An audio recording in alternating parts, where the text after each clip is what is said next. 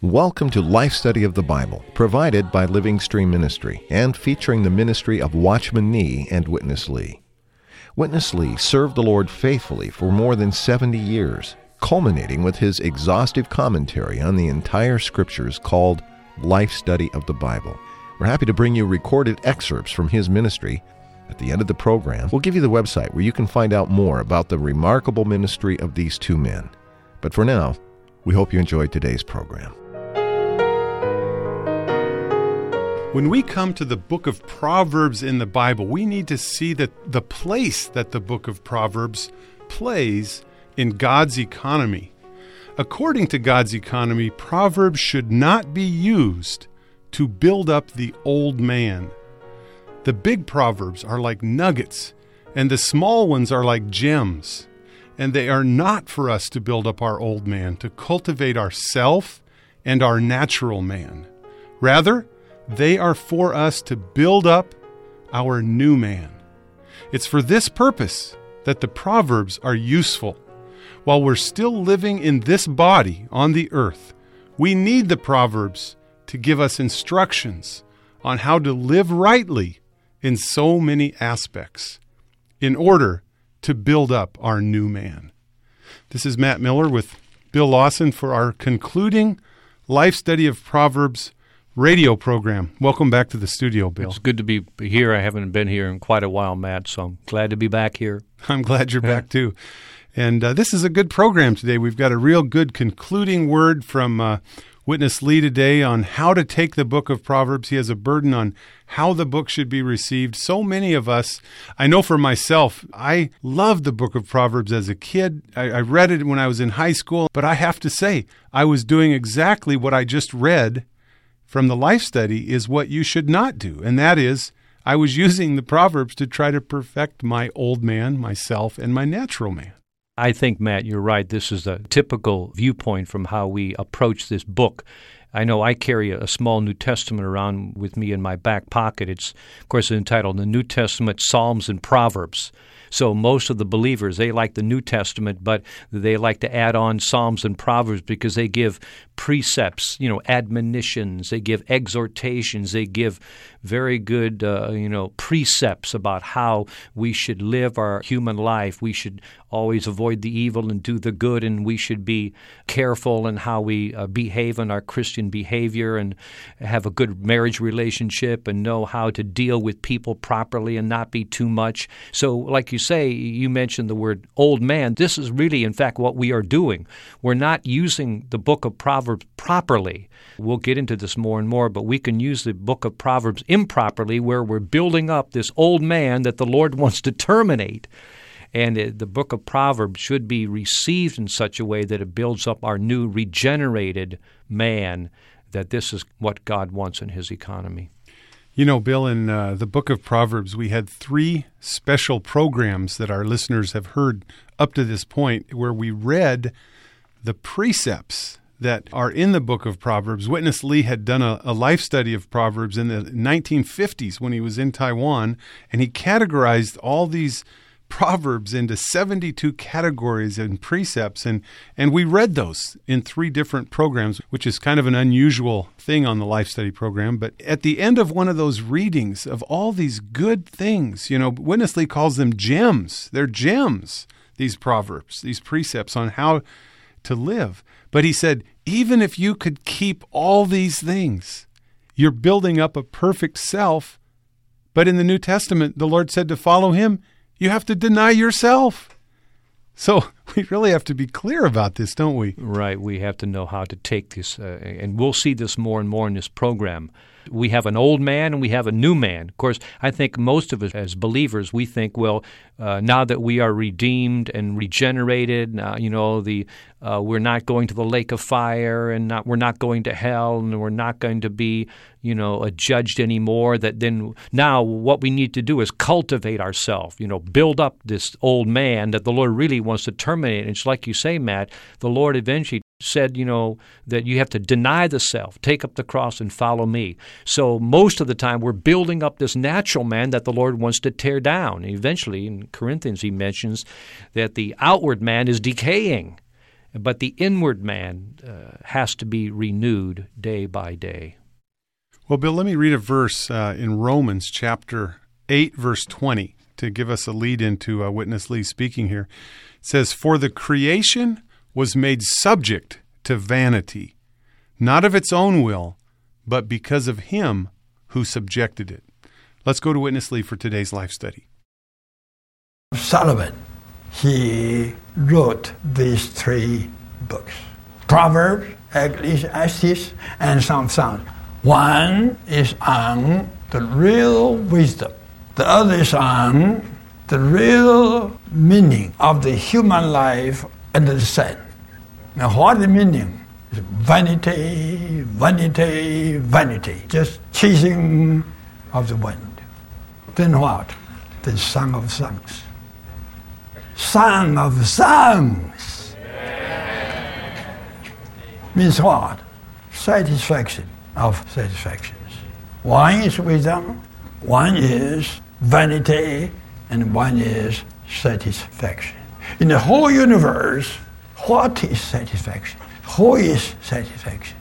The unique Christ, who is the very embodiment of God. God embodied in Christ is the unique satisfaction, not only to man, but to all the whole universe. The entire universe is subject, Romans 8 tells us. Subject to what? Subject to vanity. This means all the things under the sun, whatever is under the sun, is vanity. Then Christ came in to be the very embodied God and realized as the Spirit. God today is Christ, and Christ today is realized as the Spirit. And this one is not only satisfaction to us objectively, but subjectively. We have this subjective satisfaction. That is the compounded, sevenfold, life giving, all inclusive, indwelling spirit, who is the consummation of the triune God. Don't you like this little explanation to show you the three books? Bill, let's stop here. This is a good uh, breaking point and talk about these three books written by Solomon, the wisest man who ever lived Proverbs, Ecclesiastes, and the Song of Solomon. They're like right in between the books of the law and history and the books of the prophet. You know, the, the Lord described the Old Testament as the law and the prophets. And so, where do these fit? Are they with the law or the prophets? This is really interesting. Like you say, it's sandwiched between the books on the Mosaic Law and then the prophets, you know, the major prophets and minor prophets. I think probably they fall more in line with the Mosaic Law because they deal so much with precepts, moral ways of living, uh, how that man should live with man, and how that man should have a relationship with God the Creator. So they probably fall more in line. They're almost like a maybe subsidiary of the law. Uh, of course, with uh, Proverbs, they unveil a lot of human wisdom, but we know the real wisdom is Christ Himself. So, really, all of the Proverbs there really speak of Christ Himself as the embodied wisdom, as Brother Lee brings out. Christ is the very embodiment of God. So, all of the reality of wisdom is Christ Himself. Then, Solomon goes into this book of Ecclesiastes and he just unveils that without Christ, you can have everything. You have riches, you can have fame, you can have glory, you can have physical satisfaction, but all of this is just vanity of vanity. It's all everything under the sun is vanity. And no doubt Solomon realizes, my goodness, he had everything, yet without Christ, everything is vanity. Then eventually he realized we need to talk about something real. So he spent eight chapters or so on a book, The Song of Songs, which is showing the satisfaction of satisfactions that Christ Himself is the unique satisfaction in the universe. After we're fed up with all kinds of trying all different things, trying to be this, trying to do that. We just realize Christ Himself, only He can satisfy. That's really is the gospel, and it's summarized in these three books. I really appreciate the way Witness Lee chose to conclude the life study of Proverbs with a summary of these three books. And the middle one, he said, was describing the human life. It's a really, the real human life is vanity of vanities. But the real experience of Christ for satisfaction is a song of songs. So I, I, think even our listeners, as they're listening today, in their heart there's an echo that the human life is a vanity of vanities, but in Christ I can have a song of songs a life that's full of delight and enjoyment of Christ. Well, Bill, let's go on. Let me read another verse as we go to our next section with Witness Lee. It's 1 Peter chapter 1, verses 18 and 19. Knowing that it was not with corruptible things, with silver or gold, that you were redeemed from your vain manner of life, handed down from your fathers. And then also Ephesians chapter 4 verse 30. And do not grieve the Holy Spirit of God, in whom you were sealed unto the day of redemption. Let's go to Witness Lee and talk about this very important matter of redemption. God has an economy that he would become a man so that man could become God for the producing of an organism to the triune God. And this organism is just the body of Christ, which eventually consummates the New Jerusalem. This is God's economy. But in God's economy, a great part is God's redemption.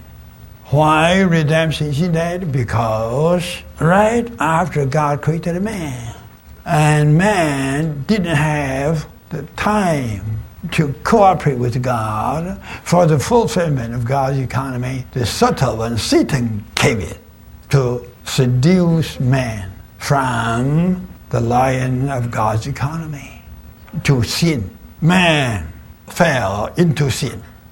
Sin, as the very sinful nature of Satan, was injected by Satan into man's nature. So man became sin. The God created man became sin, poisoned by Satan. Then how did God carry out his redemption to rescue this fallen man?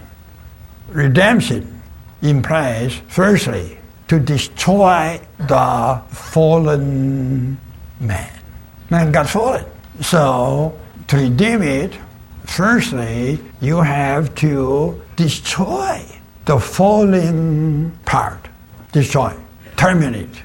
Then it implies also to rescue back the God created part.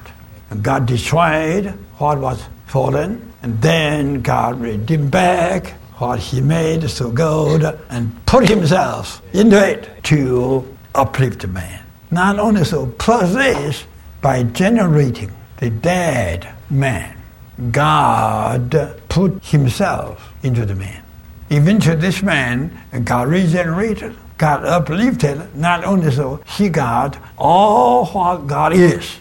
The entire God, the whole God enter into him. Now, he becomes such a man. And this man is what the Bible calls the new man. God has no intention to take care of the old man any longer. Terminated, finished. In God's eyes, in His redemption, all the time on this new man. Bill, this is a real enlightening description of redemption. I'd like to ask you to develop these three stages of redemption that Witness Lee just talked about. Uh, right, Matt. Listening to this, redemption is not an easy, simple matter. It is quite deep and quite profound. Of course, traditionally we would say, well, we were fallen, uh, we were destined for the lake of fire, we were terrible sinners, and then the Lord Jesus shed his blood on the cross to redeem us. And bring us back to God and save us from our fall so that we could be now believers and somehow try to live a Christian life. But redemption is much more than just merely being redeemed from the fall. In God's economy, redemption plays a big role in that when the word redemption is used in the scriptures is not just merely a matter of being redeemed by the blood of Christ on the cross from sins and from hell. It involves the redemption or the possession of our entire being. Whatever God takes over, whatever God does, He works to possess and take over that part so that He wants to redeem our entire person. So through redemption and regeneration, he possesses our spirit. That means he comes into our spirit as the life giving spirit, and he redeems that part and brings that part fully back to himself, saturates that part, and uh, permeates that part. So that part is fully redeemed. But it's not just our spirit, he has to move on inward into our inward being, our soul, and redeem that. Then eventually, as you mentioned in Ephesians 4, he wants to redeem our entire physical body so that one day our entire body will be fully redeemed back to him. So, in order to carry out this redemption, number one, he has to terminate the satanic fallen part that uh, we receive from Satan's life and nature. He has to destroy that part, terminate that part.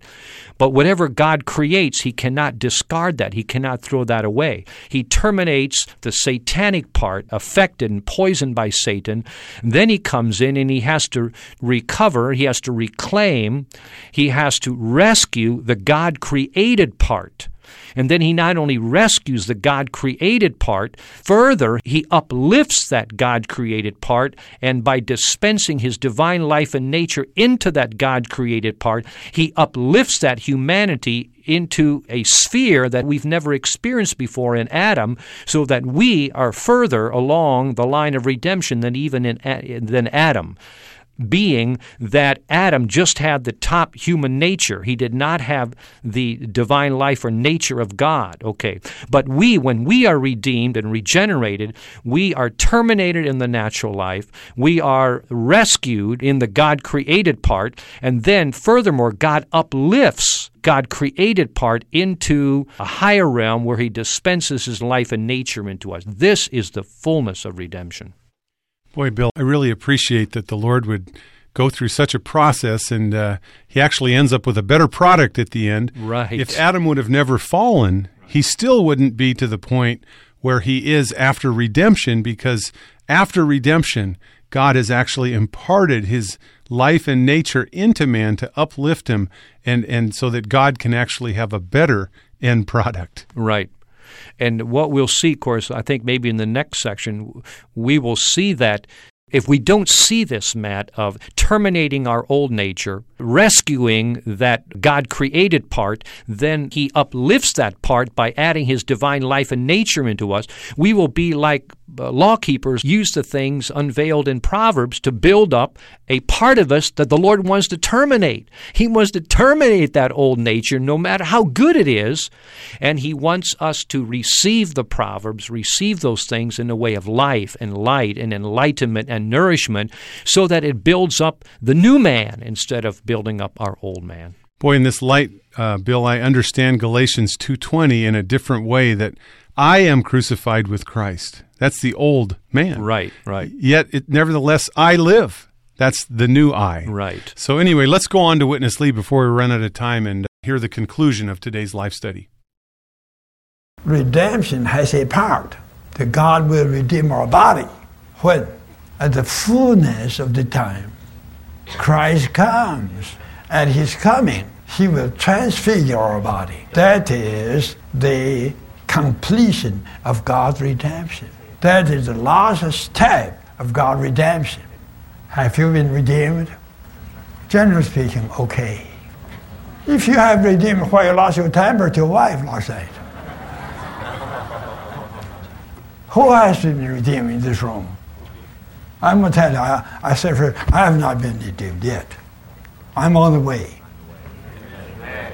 Now, the book of Proverbs in God's economy is not to build up the old man all these big proverbs and all the small ones are not for us to build our old man, to cultivate ourselves, natural man, old man, no, but to build up our new man. So they are useful.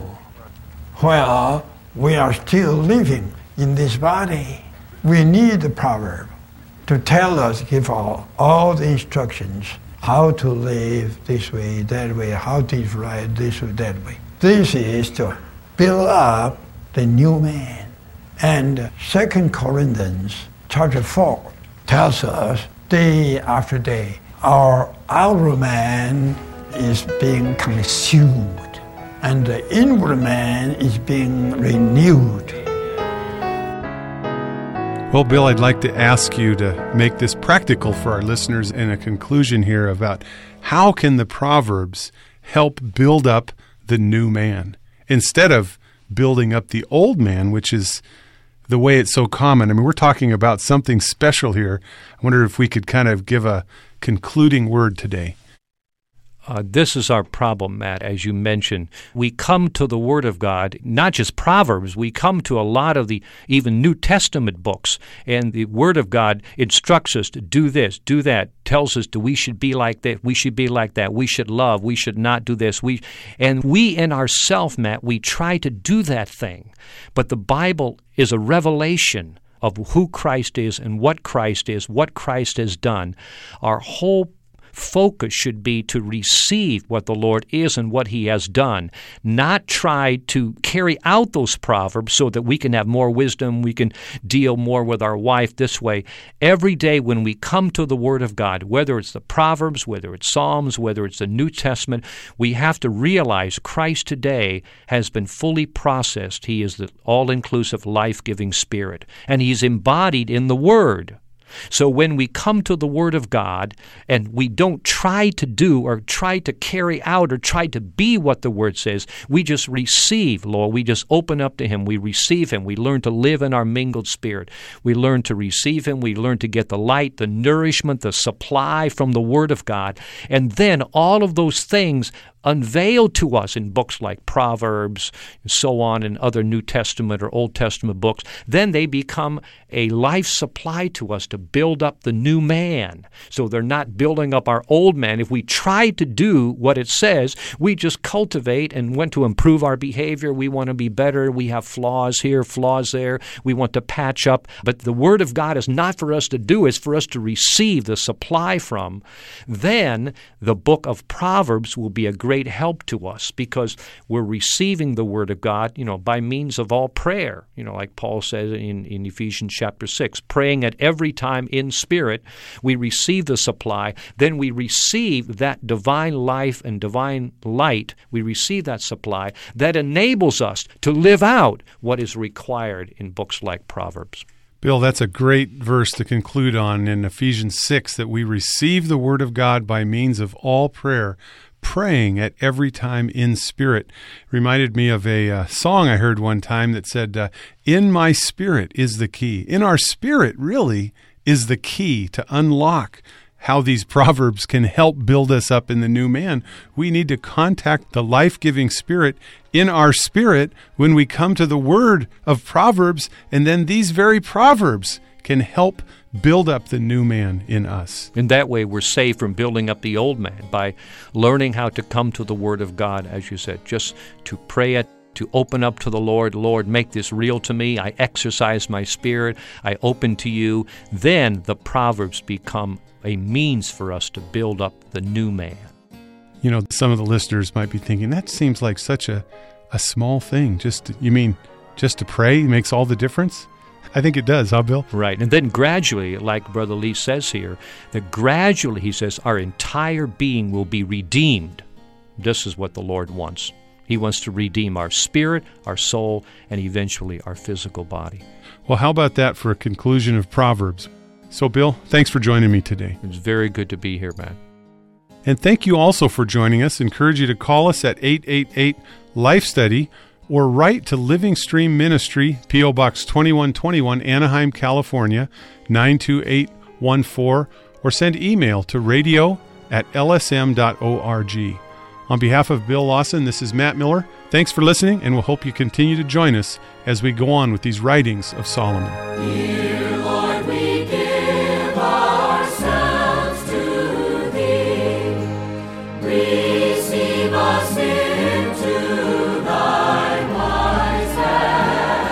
Thank you for listening to Life Study of the Bible with Witness Lee, produced by Living Stream Ministry. Living Stream Ministry is dedicated to the works of Watchman Nee and Witness Lee, two co laborers with the Lord in China during the first half of the 20th century. After World War II, Watchman Nee sent Witness Lee to carry out this ministry in Taiwan. Later, the Lord led him to the United States and eventually to the rest of the world before he went to be with the Lord in 1997. Living Stream Ministry now has hundreds of titles by Watchman Nee and Witness Lee available in English, plus many in more than 50 other languages. To find out more about Living Stream and all that we offer, visit our website, lsm.org. You can also reach us toll free at 1 888 543 3788 or email us radio at lsm.org. Thanks for listening.